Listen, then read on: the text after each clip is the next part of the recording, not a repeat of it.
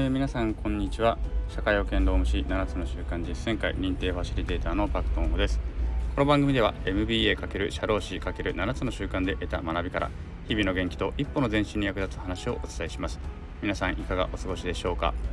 えっとですね今私はとある JR の駅のえっとステーションワークでねまたこれ収録をしているんですけれども今日ちょっとね結構うるさいですねここのステーションワークは。あのなんだろう高架下に駅があるような駅の改札とかが高架下になっていてそこの改札の外にあるステーションワークなもんで結構電車の音が、えー、通る音とかがですねそのまま振動とかが伝わってくるような感じで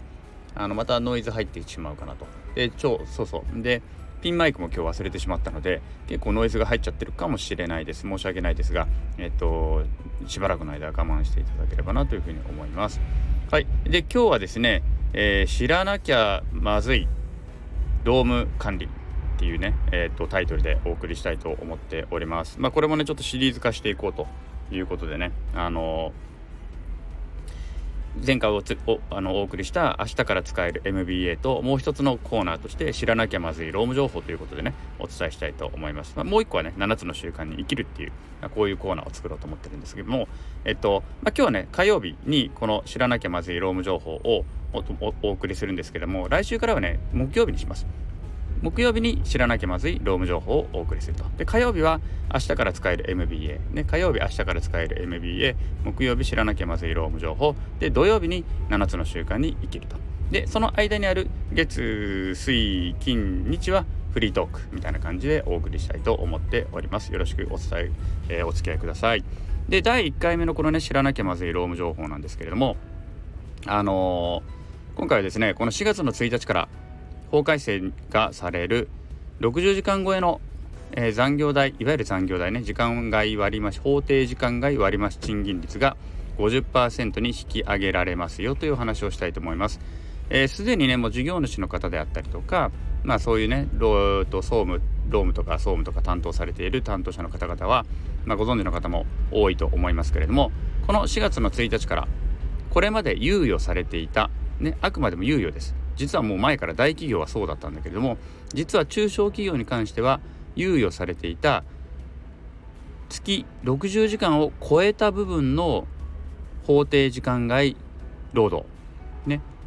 に対する割増賃金が25%から50%に引き上げられることになります。はい。これね、えー、ちょっと複雑ですね。いろんな,、まあ、なんか専門用語も出てきし出てきてしまうのでちょっとだけ簡単に説明いたしますといわゆる残業巷で残業残業って言われているのは実は2種類ありまして1つは所定時間外労働。ね所定時間外労働。でもう一つは法定時間外労働と呼ばれるものです。法定時間外労働。法律で定められた時間外労働ということですね。でどういうことかというとまず法定の方を先にご説明いたしますと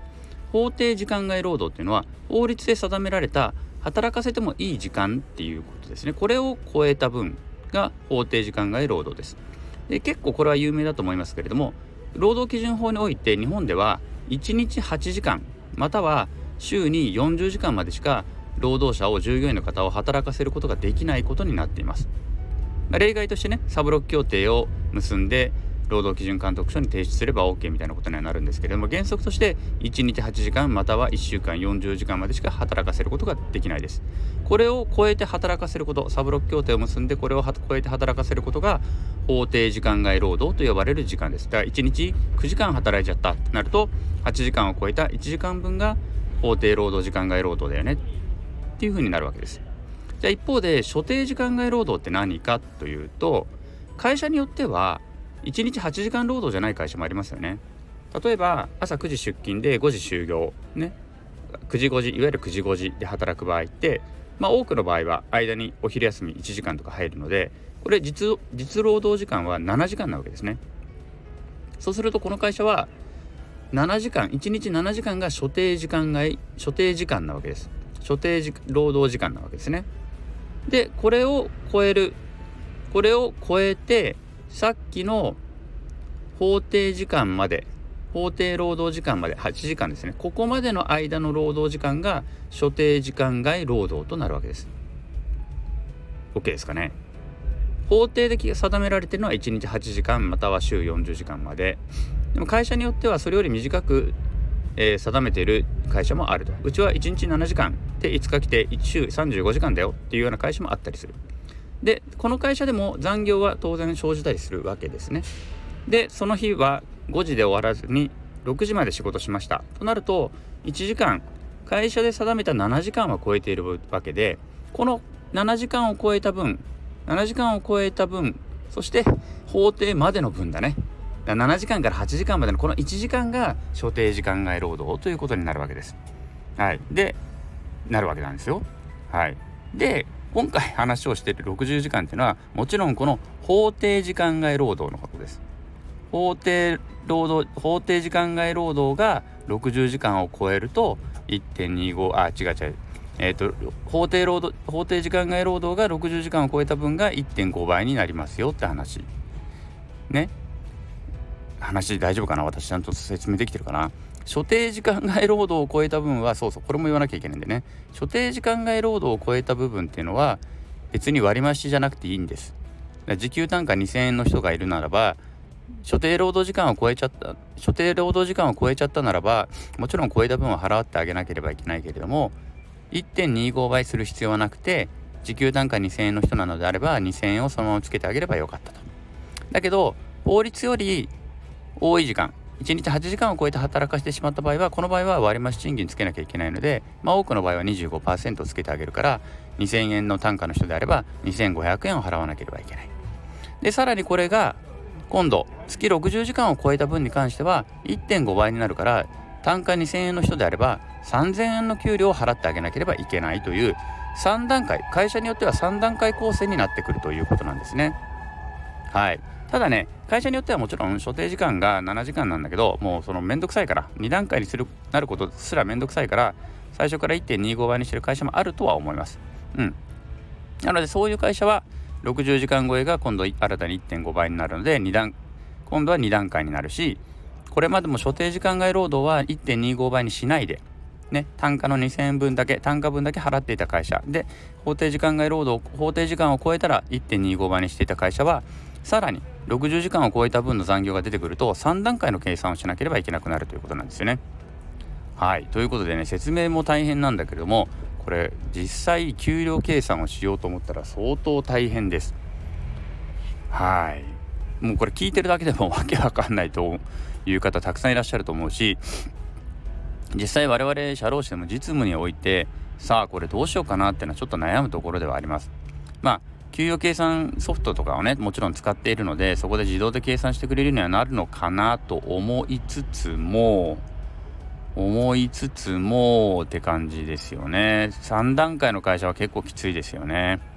まあ私の場合だとほとんどの会社さん、まあ、飲食店が多いのでね飲食店ってやっぱりもう法律ギリギリまで働くお店の方が多いので基本的には8時間所定労働時間と法定労働時間同じ8時間なのでまあ超えた分はうんとそのままずっと全部ね1.25倍になるし60時間超えたら1.5倍っていう風な形で計算をすればまあ問題ないのかなと思いつつもうんまあちょっとやっぱり面倒くさくはなりますよね。そこの確認をしていかなければいけなくなるので。はい。ということでじゃあねえー、っとそう。だそういうのが面倒くさくなるよねっていうことが一つ。だからここに対する対応をちょっと残業が多い会社はね考えなければいけない。そもそも60時間の、40時間45時間を超える月の残業ってもう今1年のうちの半分までしかしちゃいけないことになるのでなっているので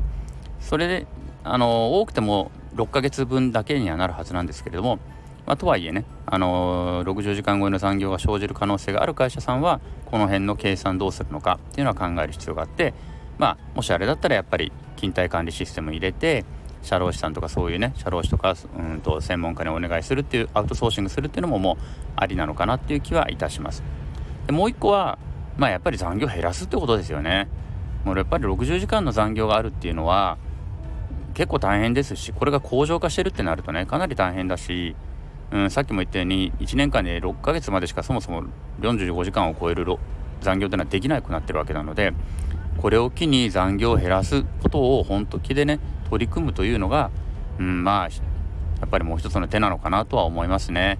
あのー、私の顧問先さんでもやっぱり残業ね少しずつ減ってきてる会社はありますすごく努力してますあのー、社員との話し合いも何回も持ってみんなで協力し合ってみんなで残業を少しずつ減らせるようにしていくとかねあの、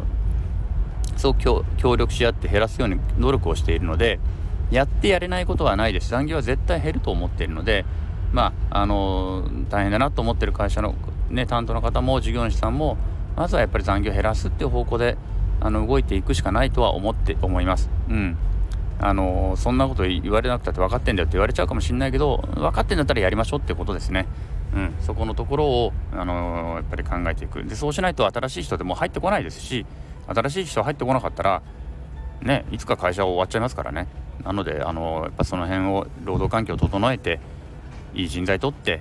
えー、みんなが生き生きと仕事ができる環境を整えることこそが今度は顧客満足度も上げる、ね、従業員満足、ま、従業員満足度イコール顧客満足度になりますのでそこのところをねあのしっかりと認識をしていただいて、まあ、残業を減らすっていうのがね一つの手かなとは思っております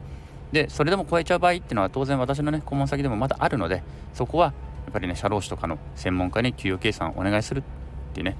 いうことはしていく必要があるのではないのかなというふうに思います。もうますますね、給与計算どんどんどんどん正確性が求められますし、もう1分単位で計算しなきゃいけないっていうのはもう今労働者の方がたくさん知っているので、えー、とそこに対応していかなければいけないし、給与計算しっかりしてないとそれだけでね、あの従業員の不満って溜まっていくはずですので、まあ、一層アウトソーシングするっていうのはありなのかなっていうふうに思ったりします。で、あと最後に一つ付け足したいのは、今回の法がね法律がね中小企業も4月の1日から60時間を超えた部分の割増賃金が5割増しになりますよって話なんですけどもこれねインターネットとかとかであの動画とかでですね、まあ、いろんな情報出てるんですけれども中には中小企業のいわゆる残業代が全部1.5倍になるっていうふうにまあ曲解してですね紹介しているなんかね TikTok の動画とかもあります。中小企業4月1日から1.5倍だから社長ちゃんと払ってくださいねみたいなことを言ってる動画があるんですね。でここはしっかりとね事業主の方とか担当の方はあの知識を持ってちゃんともしねそんな人がいたら「いや社長これ中小企業1.5倍ですよ」なんて言われた時に「えー、マジかよ」って言って慌てないようにちゃんとね知識としてはつけておいてください。全部ではないですからね。あくまでも月の残業時間が時間が法定時間外労働が60時間を超えたこの超えた部分だけが5割増しになる。ね、だから60時間までは今まで通り2割5分増しの計算をして60時間超えた分例えば65時間やってるんだったらこの5時間だけが5時間分だけが1.5倍になるというところはねしっかりと知識として持っておいていただいた方がいいのではないのかなとこれ知らないであのー、ね従業員の方に本当にそんな風に詰められてしまっておろおろしてしまってはとねまずいことになってしまいますのでその辺は覚えておいていただけるといいのかなというふうに思います。はいということで、えーと、知らなきゃまずい労務情報ということでお送りいたしました。また毎週ですねこのようにしてネタを一つずつ、えーと、皆さんにご紹介していきたいと思います。はいでは今日はここまでです。お聴きくださりありがとうございました。えー、当番組がですね面白かったりためになった人はコメントレター、えー、いいねなどをしていただけると励みになります。はいでは昨日より今日今日より明日一日一歩ずつでも前進してより良い世界を作っていきましょう。今日はここまでです。ありがとうございました。